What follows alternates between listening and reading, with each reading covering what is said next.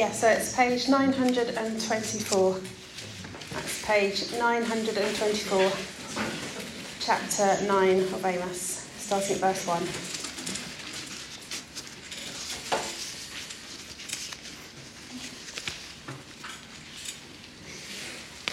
I saw the Lord standing by the altar, and he said, Strike the tops of the pillars so that the thresholds shake.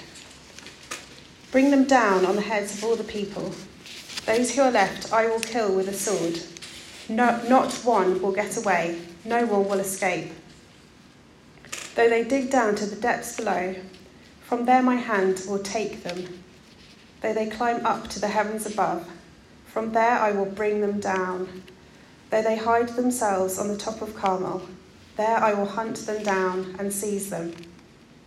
Though they hide from my eyes at the bottom of the sea, there I will command the serpent to bite them. Though they are driven into exile by their enemies, there I will command the sword to slay them. I will keep my eye on them for harm and not for good. The Lord, the Lord Almighty, he touches the earth and it melts, and all who live in it mourn. The whole land rises like the Nile, then sinks like the river of Egypt. He builds his lofty palace in the heavens and sets its foundation on the earth. He calls for the waters of the sea and pours them out over the face of the land. The Lord is his name. Are not ye Israelites the same to me as the Cushites? declares the Lord. Did, not, did I not bring Israel up from Egypt, the Philistines from Caphtor, and the Arameans from Kir? Surely the eyes of the sovereign Lord are on the king, sinful kingdom. I will destroy it from the face of the earth. Yet I will not totally destroy the descendants of Jacob, declares the Lord.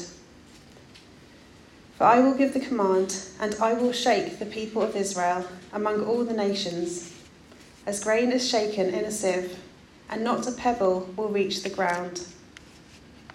All the sinners among my people will die by the sword, all those who say, Disaster will not overtake or meet us.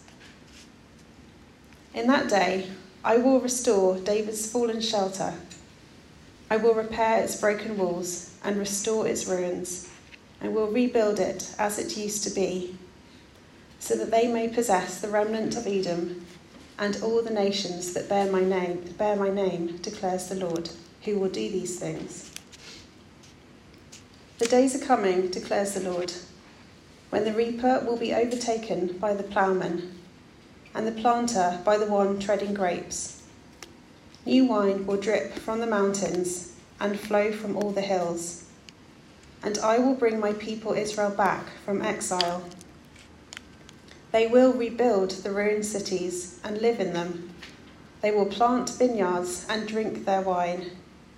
They will make gardens and eat their fruit. I will plant Israel in their own land, never again to be uprooted from the land I have given them, says the Lord your God.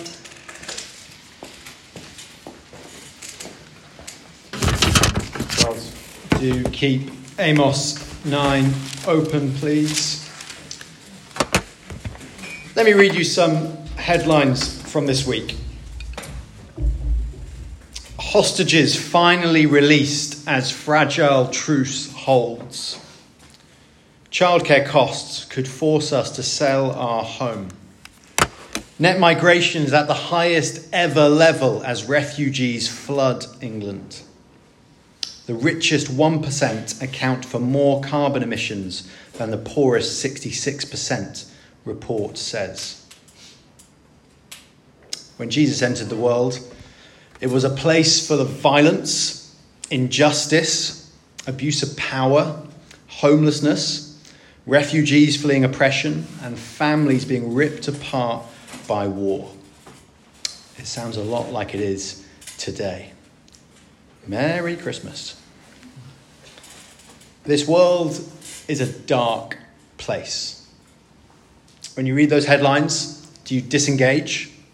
Do you fume with anger or just kind of throw your hands up in the air in exasperation. It can all feel a little bit hopeless, can't it? That's the world, but, but think more personally as you come into Christmas, as you think about the weeks to come, are you full of hope? Do you read the word hope and are you full of hope? Or are you feeling pretty full of despair? Because Christmas can be a time of great joy, but for many here, I know it can also be a difficult time. Maybe it's a time of year which reminds you of a family no longer united, of loved ones no longer with you. Maybe how you had health last year and it looks like illness this year. It can be a time which reminds you of another year that has passed by without you getting the desires of your heart in certain ways.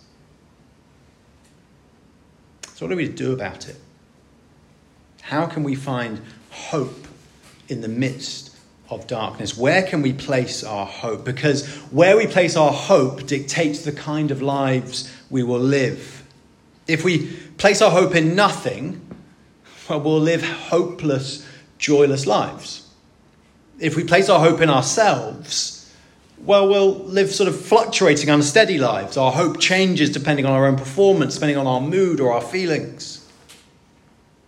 So we need to place our hope in something secure and stable outside of ourselves. That's the only place where we'll find hope.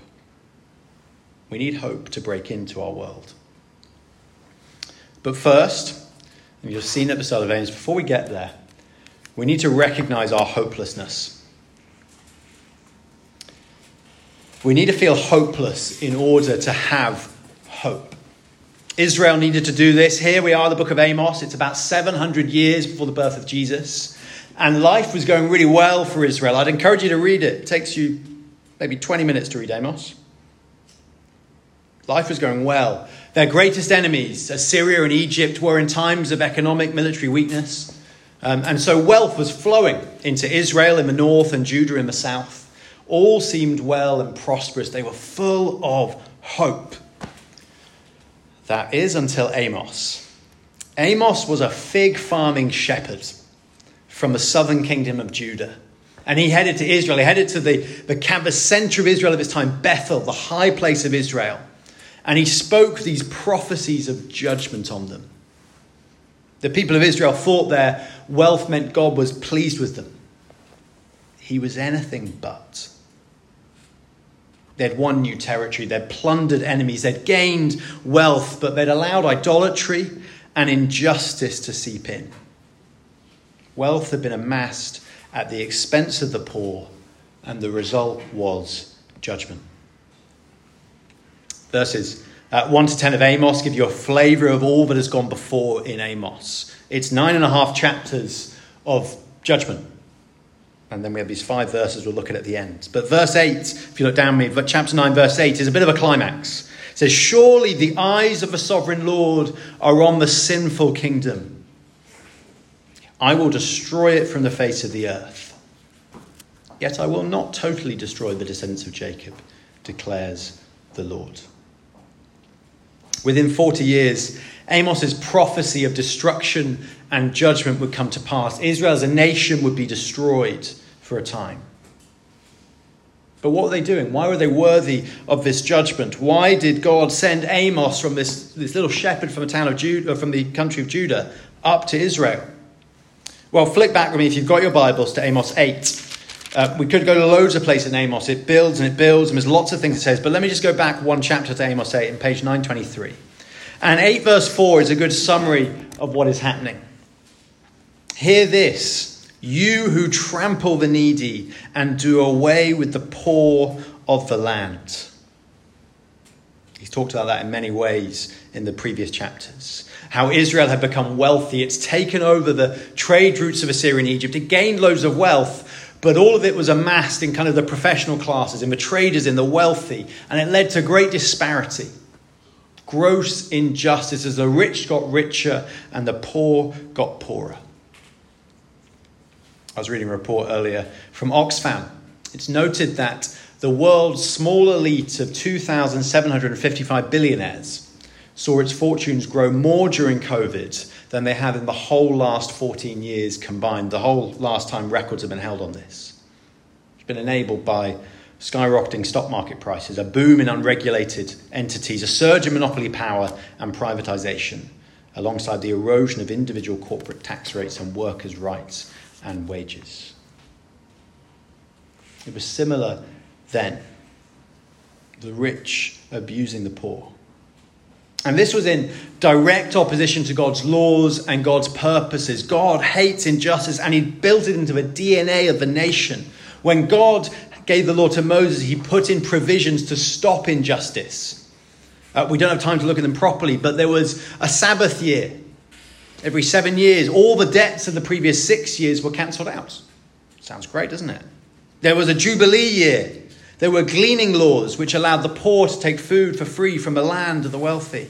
These are the sort of laws God embedded in society for his people to stop there being this enormous division between the sort of rich and the poor.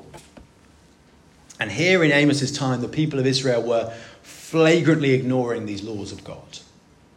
This is total injustice. You see, God doesn't see poverty as a sort of issue for charity. He sees it as an injustice issue. The fact there are people struggling to put food on their tables this Christmas, who are working three, four, five jobs, is a justice issue. At Christmas, we talk a lot about peace. We put our tree up yesterday, controversially, uh, but on the tree, it's peace, joy, hope, love. We've got the word peace. We, we talk about a lot at Christmas. And the Hebrew word for this is shalom. It's used throughout the Old Testament. But shalom doesn't mean, as we often think it does, or I thought it does until I looked into it, uh, just an end to hostility. Shalom doesn't mean an end to hostility. It, it's the better definition of shalom is the presence of justice. And God, throughout the Old Testament, He calls His people to be those of shalom and righteousness. The righteous person in the Old Testament was the one who saw their resources, who saw their wealth as belonging to the whole community and who enacted justice. I think this is something our, our highly individualized Western culture has lost.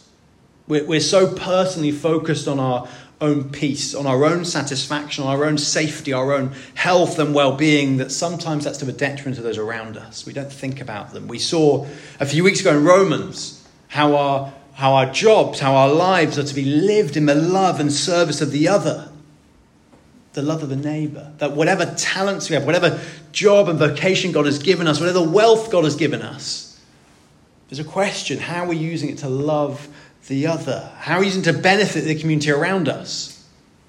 Or are we just using it to benefit ourselves? Are we just working hard to increase our status and our standing, to provide for our family only, or also to allow ourselves to be a blessing more widely to the community around us? This is what was going on here. This was continued to go on here in our world. Israel was turned in on themselves in selfishness, and it led to gross injustice. But what's interesting and what's challenging is from the outside looking in, it wasn't that obvious. From the outside looking in, they looked like good followers of God. Read down me in verse uh, chapter 8 again. I'll put it on the screen, chapter 8.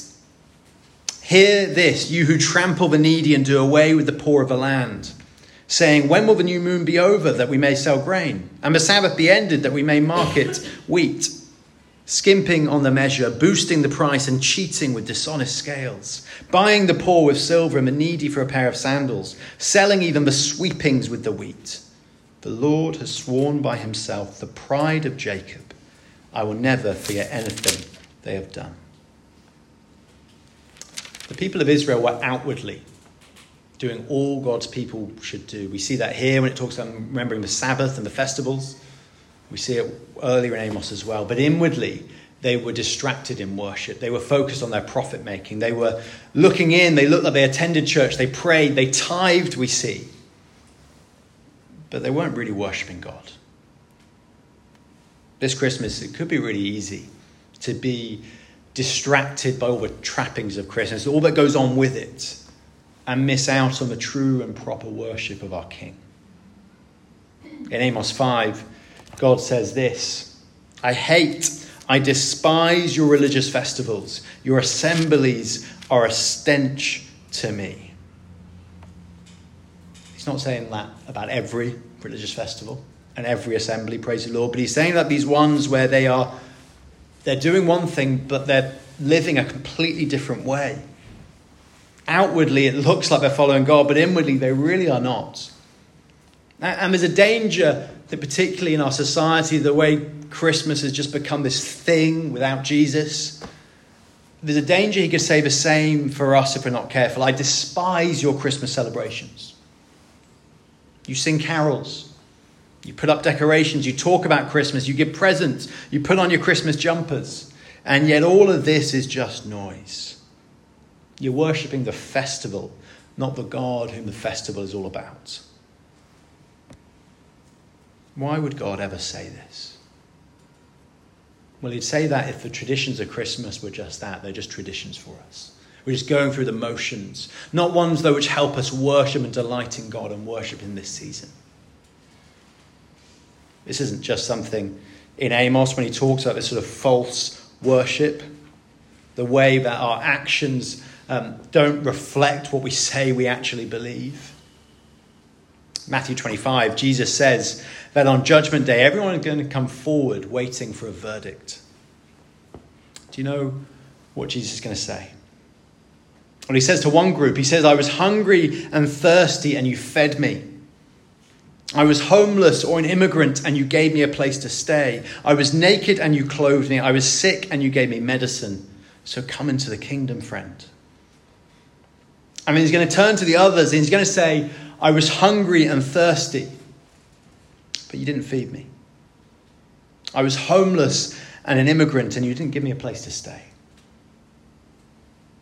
Okay, and then they're going to say to the Lord Jesus, When did we see you in this condition, Lord? And Jesus says that he will say, When you fail to do it to these, when you fail to do it to your neighbor, when you fail to do it to the homeless and the immigrant, to the hungry and the thirsty, to the sick and the prisoner around you, you failed to do it to me. Let me be clear what he's saying, and what he's not. He's not saying that the way you have a relationship with God, the way you have a relationship with Him, is to do all these things. He's saying the way you can tell you have a relationship with me, the way you can tell you have a true love relationship uh, with heart and faith and a real experience of my grace is that you see people out there who are struggling and are suffering and are hungry and are poor, and your heart goes out to them, and you must pour yourself out to them. And so you do. And the harsh word, the challenging word, I think, for us is he's saying if you don't care, if you're not involved, then you can say you think you're a sinner saved by grace. You say you think you're a relationship with God, but you don't. Our actions betray what's going on in our hearts. It's a challenge. Amos has been a brutal challenge for me reading this the last few weeks. It's a challenge for us as a church.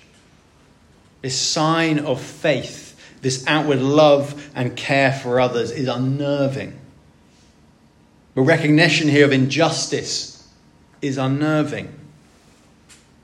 Because we saw it here in Amos 9, we've seen it throughout Amos if you read it through. Injustice must be punished. A just God cannot ignore evil and cannot ignore injustice. It's hard to hear, isn't it? It's hard because when we look in our lives, and I've looked in my life this week, we know we're not living consistently here. I don't love my neighbor as I should. I don't love God with all my heart, as Jesus summed up the law. And so when God says in Amos 9, verses 9 and 10, all the sinners among my people will die by the sword, all those who say disaster will not overtake or meet us, he's saying that to us. We can count ourselves among the sinners and we feel hopeless. I'm aware in the last 10 to 15 minutes I will have made you feel pretty hopeless. And that's been deliberate. Because this is why we need Christmas. We need light to shine through. We need to be, feel our hopelessness before we can feel the weight of hope this Christmas. So let's look at these wonderful verses. Right at the end, 99.9% of Amos is this laying over of judgment, this declaration of what Israel has done, the injustices they've had, and then we get this tiny glimpse of hope. And it would have come like a balm to the Israelites listening. Because imagine you're an Israelite who's been listening to Amos. You've been waiting for the promised king for hundreds of years. You've now just listened to hours, maybe even years, it's hard to tell exactly when this was compiled, of Amos delivering judgment to you. You would have felt it audacious to hope that God might bring any good out of this. Because God, through Amos, He's told them He hates them. He hates their false faith. He hates their evil ways. He's going to destroy them, let many of them die, and He's going to send the rest into exile. So, how on earth can they hope anything is going to turn out all right? Only because of the amazing transition from verses 10 to 11. What can we hope in? There's four things. We can hope in a king, a king who reigns. In that day, I will restore David's fallen shelter. I will repair its broken walls and restore its ruins, and we will build it as it used to be. After all the death and destruction of exile, God promises he will restore David's fallen shelter. In 2 Samuel, God promises an everlasting kingdom will come from the family line of David. It's why they expected the Messiah to be born in Bethlehem, this, the city of David. And yet, here in Amos, the promise seemed to have fallen apart. The promise of this king in the line of David had fallen apart, all was hopeless. Ten of the tribes of Israel had refused to recognize the authority of David's rule in 900 BC. They formed the kingdom of Israel to whom Amos was preaching. And after about 100 years after Amos, the final king in the line of David, a guy called Zedekiah, was removed from his throne in Judah and taken into captivity. David's house, his reign, was now just a tent, a broken shelter, a temporary structure.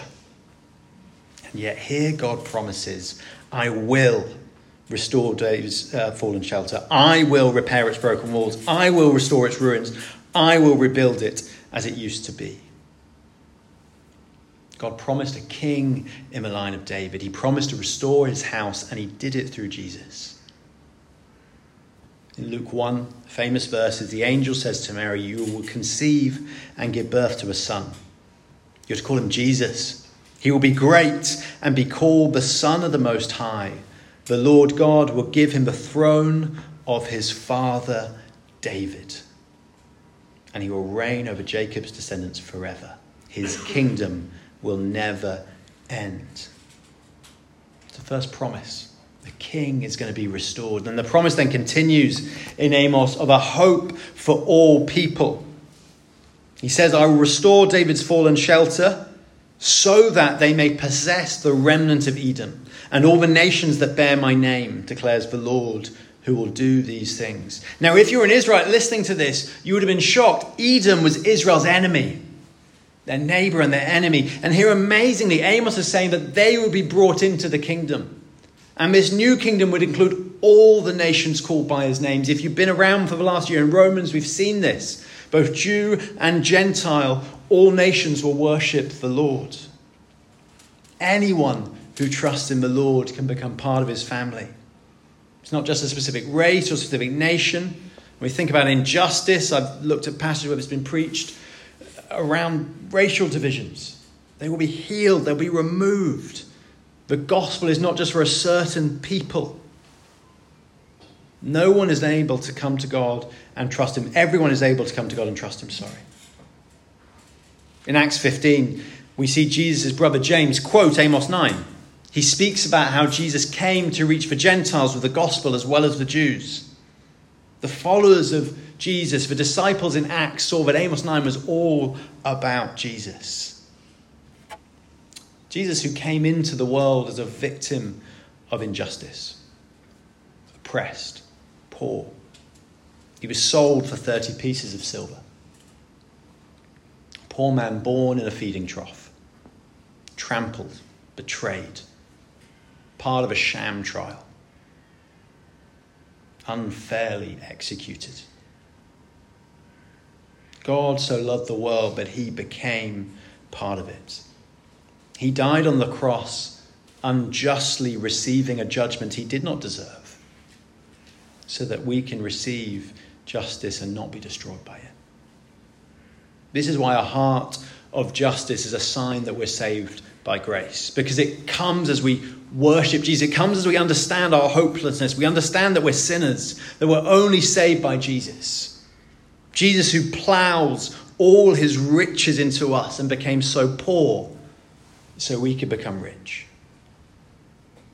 Jesus hated injustice and suffering and evil and death so much that he came to deal with it.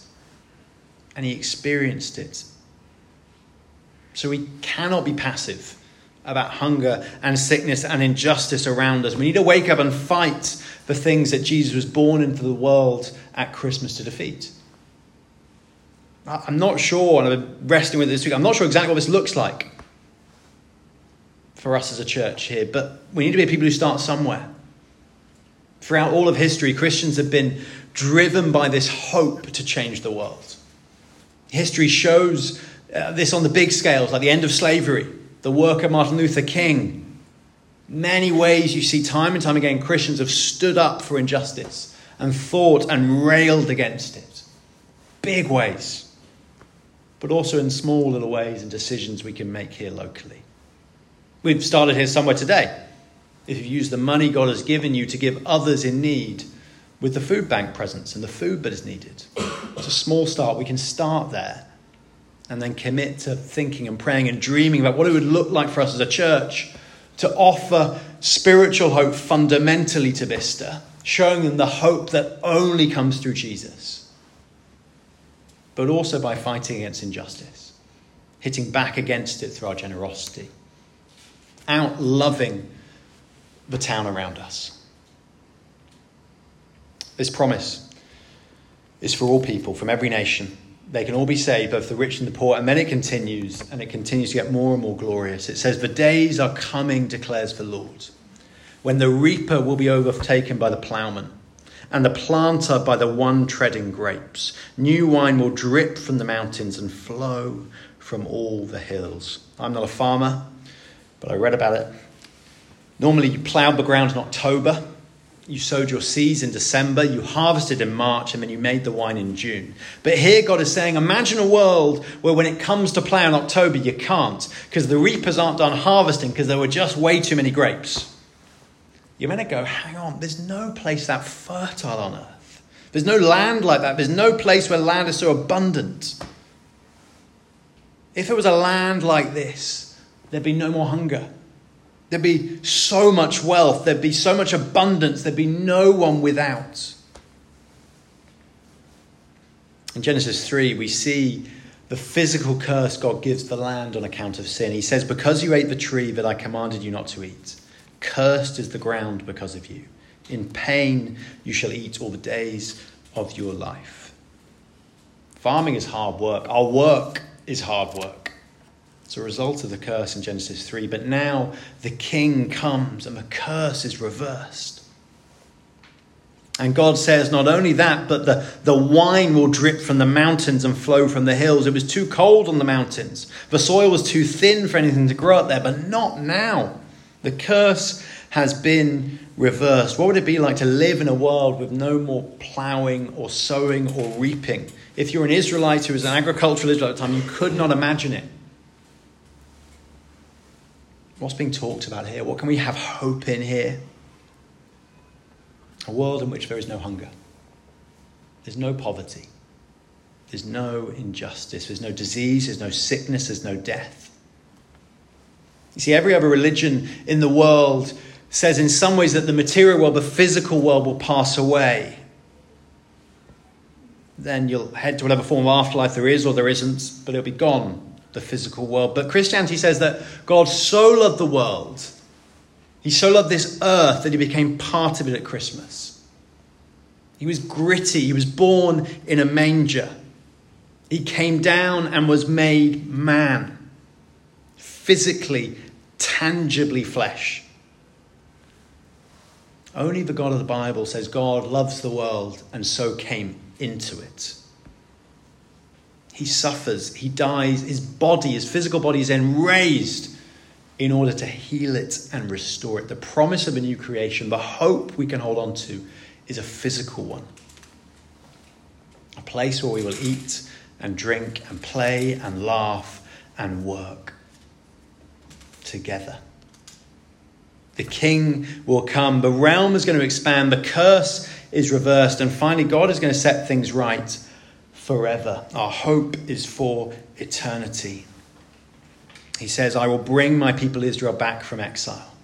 They will rebuild the ruined cities and live in them. They will plant vineyards and drink their wine. They'll make gardens and eat their fruit. I will plant Israel in their own land, never again to be uprooted from a land I've given them, says the Lord your God. Imagine the people reading Amos. Israel was destroyed 40 years after this prophecy was first given. It seems to say roughly around then. Imagine them reading this a few hundred years on. You're in the exile. Your cities are ruined. Your vineyards are destroyed. Your gardens are ravaged. And this promise is given to you. You'd be excited. It's an incredible promise. No more exile. No more wandering. No more strife. A permanent home. It's quite pertinent as we think about what's going on right now over that side of the world. And for us, we live the other side of this. The hope we can have at Christmas is a certain and sure assurance. It's firm, it's permanent. We do not need to doubt our salvation if we put our trust in Jesus. It's secure. Our hope is a promised and firm hope forever. So, friends, will we live with hope and joy this Christmas? We can only do so as we focus on our hopelessness and our hope. We need to see our hopelessness for what it is. We need to see our, our need for what it is. We need to recognize this Christmas that we need the baby to come. It's not just a nice story we tell. And so we need to repent from our sin. Our, our sin, which is making ourselves God, turning in on ourselves, just what the Israelites were doing here living just for themselves, not recognizing the Creator who made the world, not living in light of the, the law He's given us about how to flourish in the world, not loving our neighbor as ourselves. We need to repent from that and turn to God again, maybe for the first time. We need to look on the baby born at Christmas and worship him and call him God, and look at him and remember that baby came to die. The baby came to take the judgment we deserve. And hopefully, as we look at Jesus this Christmas, that will bring joy. It'll bring certainty. It'll bring hope because we know the end of the story. We know He did break into the world, He did bring light into darkness, He did bring hope. We need to reflect on our hopelessness this Christmas because that's why He came. If we don't reflect on our hopelessness, we will have a joyless Christmas. A methodical Christmas, maybe, a traditional Christmas, maybe, but it won't be a joyful Christmas because we've not recognized why he needed to come. He came because without him we are hopeless. So focus on our hopelessness and focus on hope. The baby who came did die, but then he rose again. And he's going to come and restore the world. And now, right now, He's in us by His Spirit, changing us. He's helping us to love our neighbor. He's helping us to find injustice. He's helping us to love and delight in Him. So, will we be a people who now live lives full of certain hope, even when life is tough? It's a wonderful witness to be a people filled with hope as we show the, the assurance and certainty and trust in God, even as we live amidst really difficult situations. We can still live with hope because we know God is at work in it now. And we know He will restore the world in the future. So, will we live with joy and freedom even amidst that? There's a beautiful song, which we're going to close with as I read it out, from Andrew Peterson. It sums it up beautifully. Listen to these words. I've been waiting for the sun to come blazing up out of the night like a bullet from a gun, till every shadow is scattered, every dragon's on the run. Oh, I believe, I believe that the light is gonna come. And this is the dark. This is the dark before the dawn. This is the storm before the calm. This is the pain before the balm. This is the cold before the warm. These are the tears before the song. This is the dark. Sometimes all I see is this darkness. This is the dark before the dawn. And yet here comes the dawn. The dawn is coming, the sun always rises. Jesus has come, hope has come, and he's going to come again to make this dark world right. So this Christmas, let's remember our hopelessness and let's look to the only one who can offer hope. Let me pray, and then we're going to sing.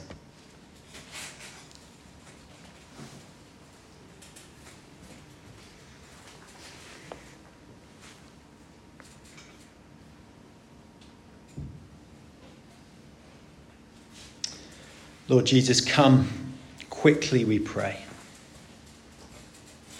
Even as we anticipate the celebration of your first coming this Christmas, we long for your second coming. Send your Son back soon, we pray, to finish this work of repairing and raising up and rebuilding a new heaven and a new earth, free from sin, free from death, free from sorrow and pain. Lord, rebuild our lives today more and more in the image of Jesus. Help us to remember our hopelessness. Help us to throw ourselves onto the only one who can offer us real and lasting hope. Amen. Let's stand and sing of our only hope in Jesus.